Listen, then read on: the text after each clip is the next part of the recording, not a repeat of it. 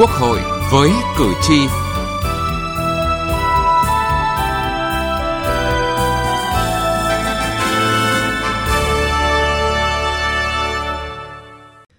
quý vị và các bạn, ngay trong ngày làm việc đầu tiên của kỳ họp thứ ba, Quốc hội đã nghe tờ trình về dự kiến chương trình giám sát của Quốc hội năm hai không hai ba và sau đó tiến hành thảo luận tại hội trường về nội dung này. Tăng cường tính tranh luận, đi sâu làm rõ vấn đề, trách nhiệm trong thảo luận nhằm tiếp tục đổi mới hoạt động giám sát. Đây là nhấn mạnh của Tổng thư ký Quốc hội, Chủ nhiệm Văn phòng Quốc hội Bùi Văn Cường khi trình bày báo cáo dự kiến chương trình giám sát của Quốc hội năm hai không hai ba. Nội dung này được chúng tôi đề cập trong chương trình Quốc hội với cử tri ngày hôm nay.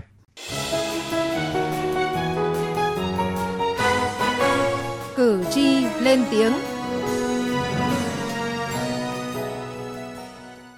Thưa quý vị và các bạn, năm hai không hai mốt xuất phát từ tình hình thực tế là năm chuyển giao giữa hai nhiệm kỳ. Quốc hội, Ủy ban Thường vụ Quốc hội đã không tiến hành giám sát chuyên đề. Ủy ban Thường vụ Quốc hội không tổ chức chất vấn tại các phiên họp. Về xây dựng và triển khai chương trình giám sát năm hai không hai hai, việc triển khai giám sát chuyên đề của Quốc hội và Ủy ban Thường vụ Quốc hội có một số điểm mới so với thông lệ. Đó là lần đầu tiên, các đoàn giám sát có mời thêm sự tham gia của lãnh đạo một số cơ quan có liên quan, các chuyên gia. Nếu như trước đây, đoàn đại biểu Quốc hội các địa phương chỉ tiến hành giám sát ở các địa phương mà đoàn giám sát của Quốc hội và Ủy ban Thường vụ Quốc hội không tiến hành giám sát trực tiếp, thì bây giờ các đoàn đại biểu Quốc hội phải tổ chức giám sát ở tất cả các địa phương trên địa bàn. Thông qua hoạt động giám sát đã kịp thời phát hiện và có các kiến nghị nhằm giảm thiểu những hệ lụy nảy sinh từ chính sách, góp phần thúc đẩy và hoàn thiện chính sách pháp luật và các nhiệm vụ phát triển kinh tế xã hội. Dự kiến chương trình giám sát của Quốc hội năm hai không hai ba có bốn chuyên đề được trình Quốc hội xem xét quyết định, chọn hai chuyên đề để giám sát tối cao, hai chuyên đề còn lại sẽ giao cho Ủy ban Thường vụ Quốc hội tổ chức giám sát, bao gồm chuyên đề một, việc huy động quản lý và sử dụng các nguồn lực phục vụ cho công tác phòng chống dịch covid mười chín, việc thực hiện chính sách pháp luật về y tế cơ sở, y tế dự phòng. Chuyên đề hai, việc triển khai thực hiện các nghị quyết của Quốc hội về các chương trình mục tiêu quốc gia về xây dựng nông thôn mới giai đoạn hai nghìn không trăm hai mươi mốt đến hai nghìn không trăm hai mươi lăm, giảm nghèo bền vững giai đoạn hai nghìn không trăm hai mươi mốt đến hai nghìn không trăm hai mươi lăm, phát triển kinh tế xã hội vùng đồng bào dân tộc thiểu số và miền núi giai đoạn hai nghìn không trăm hai mươi mốt đến hai nghìn không trăm ba mươi. Chuyên đề ba, việc thực hiện nghị quyết số tám mươi tám năm hai không một bốn của Quốc hội khóa mười ba và nghị quyết số năm mươi mốt năm hai không một bảy của Quốc hội khóa mười bốn về đổi mới chương trình, sách giáo khoa giáo dục phổ thông. Chuyên đề bốn, việc thực hiện chính sách pháp luật về phát triển năng lượng giai đoạn hai nghìn không trăm mười sáu đến hai nghìn không trăm hai mươi mốt. Thưa quý vị và các bạn, kiến nghị một số giải pháp khi trình bày tờ trình, Tổng thư ký Quốc hội, Chủ nhiệm Văn phòng Quốc hội Bùi Văn Cường nhấn mạnh, hoạt động giám sát cần được tiếp tục đổi mới, bảo đảm giám sát đúng và trúng, chỉ rõ địa điểm, quy rõ trách nhiệm của tổ chức cá nhân, cũng như đề xuất sửa đổi bổ sung nhằm hoàn thiện hệ thống chính sách pháp luật của nhà nước. Từ nghị trường đến cuộc sống. Thưa quý vị, thảo luận về chương trình giám sát năm hai không hai ba, các đại biểu cho rằng cả bốn chuyên đề đưa ra lựa chọn đều là những vấn đề nóng nhận được sự quan tâm của cử tri. Trong đó với chuyên đề ba về việc thực hiện nghị quyết số tám mươi tám năm hai không một bốn và nghị quyết số năm mươi mốt năm hai không một bảy của Quốc hội về đổi mới chương trình sách giáo khoa giáo dục phổ thông, các đại biểu Quốc hội bày tỏ sự tán thành, đồng thời cho rằng đây là vấn đề lớn, tác động rộng, cần giám sát tối cao của Quốc hội, chứ không nên thu hẹp trong phạm vi giám sát của Ủy ban Thường vụ Quốc hội như tờ trình. Theo đại biểu Nguyễn Anh Trí, đoàn đại biểu Quốc hội thành phố Hà Nội, đổi mới chương trình và sách giáo khoa giáo dục phổ thông là nội dung cốt lõi trong đổi mới căn bản và toàn diện giáo dục phổ thông. Nhưng việc thực hiện trong thời gian qua đang cho thấy nhiều điểm chưa phù hợp, gây bức xúc cho nhân dân và cử tri. Cùng với đó, sách giáo khoa không được dùng lại, hàng năm xã hội tốn thêm hàng nghìn tỷ đồng để mua sách mới, gây khó khăn cho gia đình có con đi học, đặc biệt là các hộ nghèo. Về các cái chương trình giáo dục phổ thông thì có nhiều điểm không phù hợp, mà điển hình nhất là dạy và học môn sử. Là hoặc sách giáo khoa thì khi thì in sai, ngôn từ thì có nhiều chỗ không phù hợp, hình ảnh thì chưa được chuẩn mực, quá nhiều các cái bộ sách giáo khoa mà được đề nghị sử dụng, vì vậy cho nên gây ra sự lúng túng trong việc lựa chọn, không chỉ đối với phụ huynh mà thậm chí ở các trường rồi các sở giáo dục. Cho nên tôi cảm thấy cần phải được giám sát lại thật đúng đắn, cái được cái chưa được, để từ đó đề xuất những điều chỉnh nhằm thực hiện tốt hơn cái sự nghiệp đổi mới chương trình và sách giáo khoa giáo dục phổ thông. Đồng tình với kiến nghị cần giám sát tối cao chuyên đề, việc thực hiện nghị quyết số tám mươi tám năm hai nghìn không trăm mười bốn và nghị quyết số năm mươi mốt năm hai nghìn không trăm mười bảy của Quốc hội về đổi mới chương trình sách giáo khoa giáo dục phổ thông. Đại biểu Nguyễn Thị Kim Thúy, đoàn đại biểu Quốc hội thành phố Đà Nẵng phân tích, hai nghị quyết của Quốc hội về đổi mới chương trình sách giáo khoa giáo dục phổ thông đã được thực hiện trong thời gian khá dài.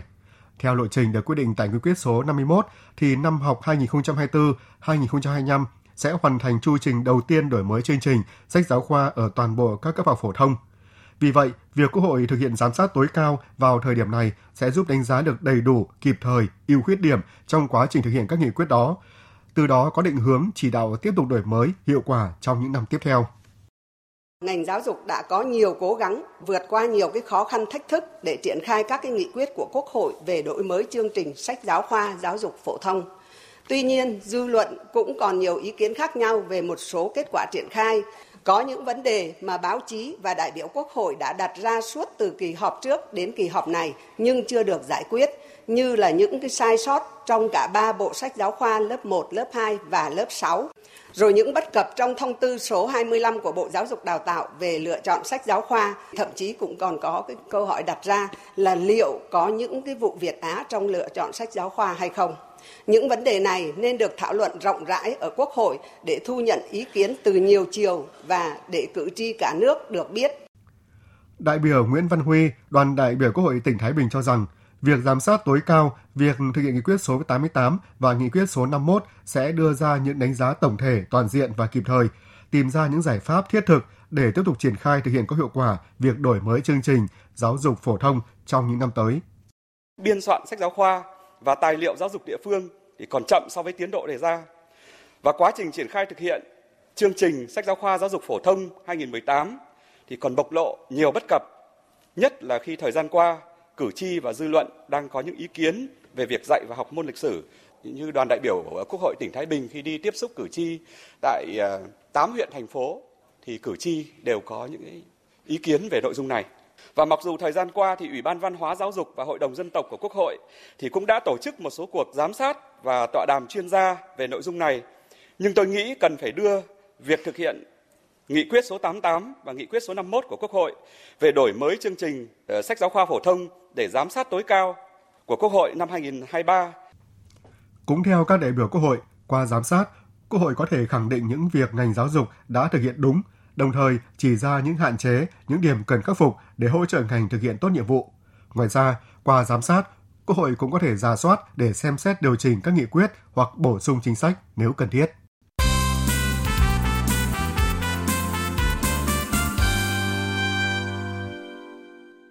Thưa quý vị và các bạn, vừa qua, Quốc hội đã giao cho Ủy ban Thường vụ Quốc hội xây dựng đề án về tiếp tục đổi mới hoạt động giám sát. Đây là nội dung được đề ra trong chương trình hành động của Đảng đoàn Quốc hội để thực hiện nghị quyết Đại hội Đảng toàn quốc lần thứ mười ba. Và đây cũng là vấn đề được nhiều đại biểu kiến nghị đề xuất nhằm thực hiện tốt quy định của pháp luật về hoạt động giám sát. Khi thảo luận về dự kiến chương trình giám sát của Quốc hội năm hai nghìn không trăm hai mươi ba, một số đại biểu cho rằng cần xem xét cân nhắc lại việc giao cho hai cơ quan là Quốc hội và Hội đồng Nhân dân cùng giám sát về một vấn đề, một nội dung, một thời điểm ở một địa phương, bởi thực tế cho thấy cách làm này chưa hợp lý. Đại biểu Hoàng Quốc Khánh, đoàn đại biểu Quốc hội tỉnh Lai Châu đề nghị việc giao cho Hội đồng Nhân dân các tỉnh cùng tổ chức giám sát ở trên địa bàn về cùng một nội dung, đề nghị các đoàn giám sát cần cân nhắc kỹ. Vì cùng một nội dung, cùng một thời điểm thì cả đoàn đại biểu Quốc hội rồi Hội đồng Nhân dân đều giám sát. Cùng một cái văn phòng phục vụ thì nó cũng không hợp lý lắm. Nên đề nghị nên giao cho đoàn đại biểu Quốc hội chủ trì giám sát, còn thường trực Hội đồng tỉnh thì phối hợp giám sát. Về đề cương giám sát cần xây dựng một cách khoa học hơn, tránh trùng lặp nội dung báo cáo. Đối với các đoàn giám sát ấy, nên dành thời gian thỏa đáng cho việc đi kiểm tra thực tế, làm việc với cơ sở để có nhiều thông tin, tránh việc tập trung đoàn làm việc tại một đơn vị. Đại biểu Nguyễn Quốc Luận, đoàn đại biểu Quốc hội tỉnh Yên Bái cũng cùng chung quan điểm này. Nên có cái sự phối hợp giữa đoàn đại biểu đại biểu Quốc hội và Hội đồng Nhân dân các địa phương trong việc giám sát. Còn đối với trường hợp những về bắt buộc phải có cả hai cơ quan là Quốc hội và Hội đồng cùng giám sát thì cần phải có các yếu yêu cầu rất cụ thể để tránh việc chồng chéo, trùng lắp gây khó khăn cho các đối tượng giám sát. Dẫn chứng ví dụ cụ thể khi giám sát tại địa phương, đại biểu Nguyễn Hải Dũng, đoàn đại biểu Quốc hội tỉnh Nam Định cho biết, có những kết quả không thể ghi rõ vào báo cáo, dẫn đến dễ gây hiểu nhầm, hiểu sai cho các đối tượng được giám sát. Ví dụ như chúng tôi đi giám sát về thực hiện sắp xếp đơn vị hành chính cấp xã, cấp huyện. Thế thì các đồng chí ở huyện thực sự là rất là tâm huyết, rất trách nhiệm với nhiệm vụ được giao. Đó. Xuống vận động nhân dân, xuống các xã hàng tháng, hàng ngày, đấy, đôn đốc kiểm điểm thường xuyên. Thế nhưng mà nhân dân không nghe. Đấy, có nhiều đồng chí tâm sự với chúng tôi là phát khóc lên, thế nhưng mà vẫn không được. Đó. Thế thì những điều đó rất khó để mà, mà, mà đưa vào báo cáo. Thế nhưng mà cuối cùng không thành công vẫn phải ghi vào đấy là chưa thành công trong vấn đề sắp xếp đơn vị xã. Tuy nhiên là cán bộ của chúng ta, các anh các chị rất là nhiệt tình, trách nhiệm thì báo cáo với chúng tôi à, và các đồng và quốc hội những cái điều rất vướng mắc trong cái báo cáo giám sát ở địa phương là như vậy. Theo ông Ngô Sách Thực, Phó Chủ tịch Ủy ban Trung ương Mặt trận Tổ quốc Việt Nam, để nâng cao hiệu quả, hiệu lực giám sát của Quốc hội thì cũng cần phát triển mạnh mẽ và có chiều sâu hơn mối quan hệ phối hợp giữa giám sát của Quốc hội với giám sát của Mặt trận Tổ quốc các cấp. Tức là mình phải thông tin sâu rộng hơn đến người dân và để làm sao lắng nghe được ý kiến người dân và phản ánh ý kiến của người dân đến các nội dung này. Thế như vậy là cái nhiệm vụ nữa trong cái phối hợp giám sát là chúng tôi lắng nghe tập hợp ý kiến của người dân. Người dân có thể phản ánh trực tiếp đến đoàn giám sát, nhưng mà thông qua các cái hoạt động của mặt trận là các cái thực hiện các cuộc vận động rồi giám sát rồi cái góp ý rồi cái nắm bắt tâm tư nguyện vọng của người dân thì cũng sẽ có góp phần uh, bằng hai kênh. Một kênh là người dân trực tiếp đến các đoàn, nhưng đồng thời qua các hoạt động của mình mình nắm được thì mình cũng có văn bản để gửi đến cái chỗ mà cơ quan giám sát. Đấy, thế như vậy là chúng tôi thấy cái phối hợp giám sát giữa mặt trận với với Quốc hội là một cái kênh rất quan trọng để làm sao mà uh, cái giám sát của Quốc hội với Hội đồng nhân dân là lan tỏa sâu rộng nữa đến đến người dân. Giám sát gắn với trách nhiệm chính trị của cá nhân, của người đứng đầu thì hiệu lực hiệu quả cao. Đó là ý kiến của ông Lê Như Tiến, nguyên Phó Chủ nhiệm Ủy ban Văn hóa Giáo dục của Quốc hội. Là gắn giám sát với lấy phiếu tín nhiệm, bổ phiếu, bỏ phiếu tín nhiệm hàng năm của Quốc hội và Hội đồng Nhân dân. Cái này hiệu lực và hiệu quả vô cùng. Nếu anh về một địa phương mà anh thấy những vấn đề về đất đai rồi là quyền của người dân bị, bị lạm dụng, lạm quyền, rồi đất đai thì mua bán tùm lum lên, rồi là những người đứng đầu ở các cơ quan tổ chức ở địa phương không hoàn thành trách nhiệm mà Đảng và nhân dân giao phó, thì phải là gắn với lấy phiếu tín nhiệm, bỏ phiếu tín nhiệm ở mỗi kỳ lấy phiếu tín nhiệm, bỏ phiếu tín nhiệm ở địa phương. Còn nếu ở các bộ ngành mà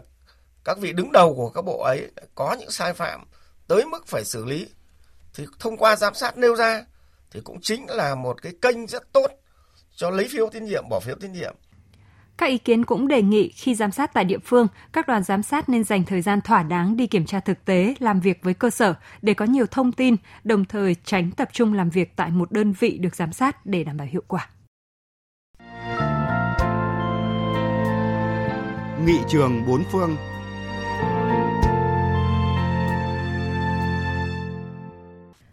Thưa quý vị và các bạn, giám sát là một trong những chức năng cơ bản của nghị viện. Phần cuối chương trình hôm nay, chúng tôi xin giới thiệu tới quý vị và các bạn bài viết của tác giả Lê Anh trên trang điện tử đại biểu nhân dân chấm vê en về chức năng giám sát của nghị viện. Phụ thuộc vào hình thức chính thể, ở các nước có thể phân loại thành ba mô hình giám sát. Mô hình thứ nhất tồn tại ở các nước chính thể đại nghị. Khái niệm giám sát ở đây trước hết bao hàm chế định trách nhiệm tập thể của chính phủ trước nghị viện. Việc bỏ phiếu bất tín nhiệm chính phủ dẫn đến hoặc có thể kéo theo sự từ chức tập thể của chính phủ, nhưng có thể có sự giải tán nghị viện và ấn định cuộc bầu cử mới. Mô hình thứ hai điển hình cho các nước với hình thức chính thể tổng thống. Ở những nước này, chính phủ không thể gây ảnh hưởng đến các nghị sĩ trong các phiên họp, cũng như không thể tác động để giải tán nghị viện. Hệ thống kiềm chế và đối trọng ở các nước Cộng hòa Tổng thống đã mang lại cho nhánh lập pháp những khả năng thực tế để kiểm soát hành pháp. Những phương thức giám sát như hoạt động điều tra của các ủy ban có ý nghĩa rất lớn. Phương thức mạnh nhất của lập pháp để tác động lên hành pháp là luận tội tổng thống, mặc dù ít được dùng đến.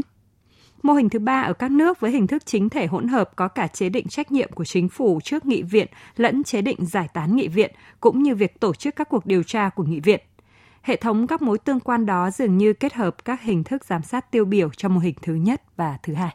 Thưa quý vị và các bạn, những thông tin về chức năng giám sát của nghị viện đã kết thúc chương trình Quốc hội với cử tri ngày hôm nay. Chương trình do biên tập viên Thu Huyền, Thu Thảo biên soạn. Cảm ơn quý vị và các bạn đã quan tâm theo dõi.